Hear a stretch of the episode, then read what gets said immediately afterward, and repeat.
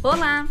Hoje nós vamos falar sobre o uso da máscara e os impactos na voz e na comunicação. Meu nome é Raquel Vieira, eu sou fonoaudióloga da Suporte Fonoaudiologia e esse é mais um momento Quick Fono.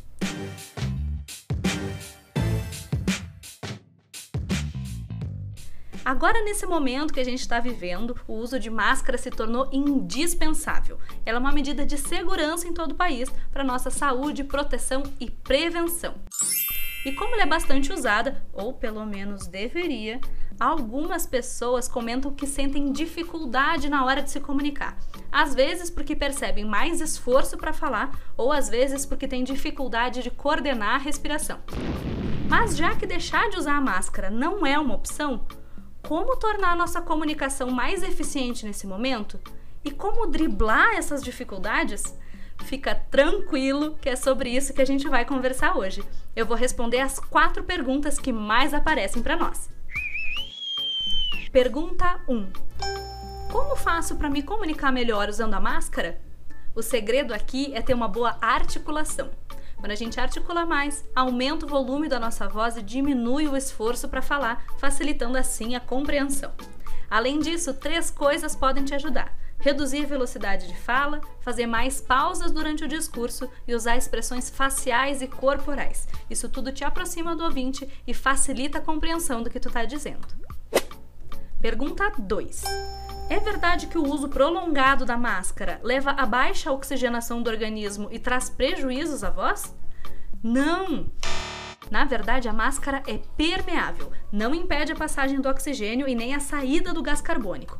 O que ela provoca é uma sensação de calor por causa do abafamento, mas fica tranquilo que o oxigênio continua chegando nos teus pulmões e a voz não vai ter prejuízos. Uma boa dica aqui é ter hidratação em dia, ela vai te ajudar a manter a voz saudável. Pergunta 3. Por que sinto que a minha voz fica cansada no final do dia quando uso a máscara por um longo período?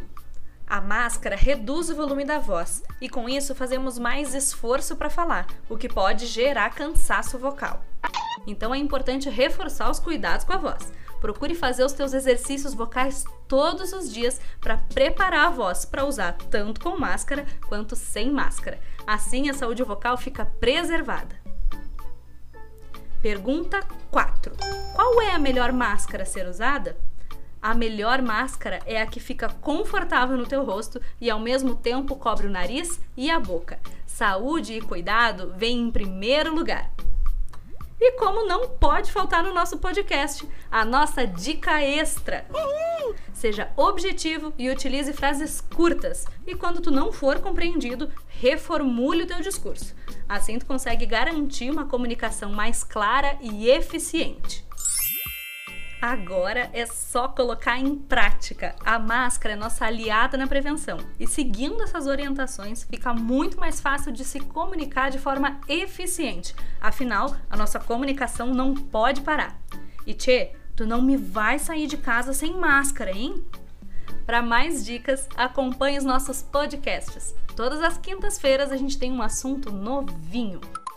E lembre, se precisar, entre em contato. Todas as informações estão na descrição do podcast. Quem cuida da voz sempre tem o que falar. Até mais!